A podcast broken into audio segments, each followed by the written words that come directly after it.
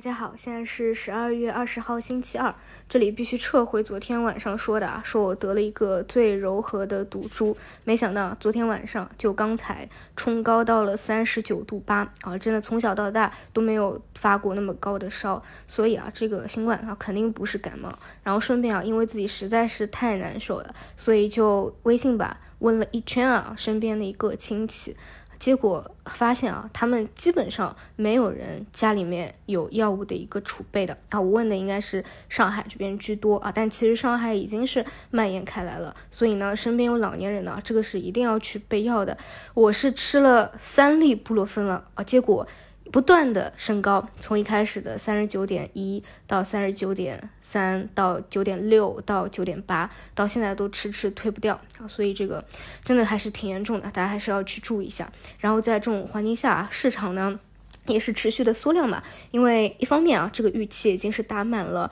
另外呢，就是很多人啊，机构里的或者游资啊，他们可能都感染病毒了啊，所以市场的交易总归是比较冷清的，所以其实呢，也没有过多好叮嘱啊，就是提醒大家，现在呢，都是以防守为主。这里有，如果还要参与短线的，主要两条思路。第一个呢，就是抱团活口，但是你要注意强势补股补跌的一个可能。另外就是出的一个新方向，比如昨天晚上是出了数据要素。这些昨天盘中就有异动了，那么这个方向啊出来的时间点比较好一点，那可能会走强。尤其啊后面还得关注一下消费啊出来的一个新方向，那到时候出来了我们再去聊。然后还是分板块来说，首先是消费复苏啊，我们从上周五讲过啊，可以进行低吸博弈回流。那么昨天呢一些高位的抱团啊，依旧是还比较紧密的，比如西安饮食啊、黑芝麻呀。那么这一块求稳的话，就今天不涨停，那你就可以去。落袋了，那如果是机构方向的标的啊，其实走弱了就可以兑现为主了，因为这一块呢还是要看未来基本面到底能不能有一个反转的。但是大家也知道。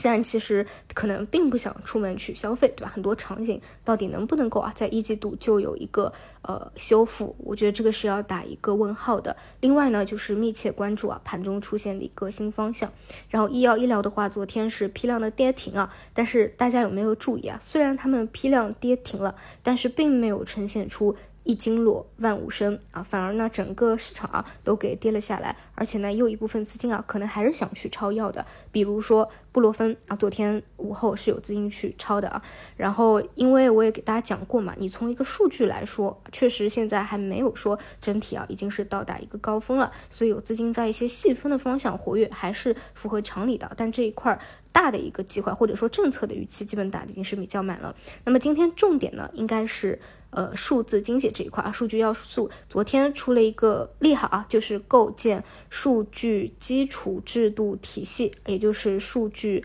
二十条。那昨天呢，一些老妖啊也发起了一个反抽，比如比较核心的这个生意宝啊、云赛智联啊，过去的啊像深桑达呀、易华路啊等等。那么这一块呢，分成两块来看。第一个呢，就是看连板股啊，因为昨天是第一个首板嘛，可能啊有一些资金提前知道消息。另外一个呢是趋势股啊，理论上之前我讲过，如果说你做呃数字经济方向的，在趋势当中，那你就以趋势持股的一个方式啊，所以呢这一块啊，如果利好的消息下啊开的也比较高，那其实不太适合啊再去介入追，更多是适合持筹者。除非呢，你关注的一些核心标的啊，盘中高开，但是呢，有一波资金进行了一个兑现，那你可以在盘中看看有没有低吸的一个性价比比较高的一个介入点啊。毕竟这个消息啊，算是我们在开会以来吧，应该是第一个啊比较切实际的出现一些细则的。那除此以外呢，就是做涨停啊。那昨天是首板的，那就看看有没有一个一进二啊，这个看大家的风险偏好了。之前主要。要是以趋势股的角度来说这个方向啊，然后除此以外的话，昨天比较逆势的是教育、地产，但是这两块呢，呃，一个是来中交来到了前高附近，一个教育呢也是涨了几天了。今天要关注的就是资金是以到位兑现为主，还是能够继续走强？如果说都是以兑现为主啊，目前还是看成非常短期的一个事件啊，以兑现为主。那如果说是继续走强的话，那后面还是可以把它们啊纳入进我们当下短线关注的方向当中，看看有没有一波啊稍微大一点的，就是不是短线的那种机会吧。啊这个是整体有一些异动表现需要去聊到的一个板块啊。整体来说，反正还是以防守为主吧。如果适合做短线呢，那就在一些抱团的方向啊，适当的资金去参与一下。然后有新的方向，可以及时的手板进行一个上车吧。啊，这是整体的一个情况。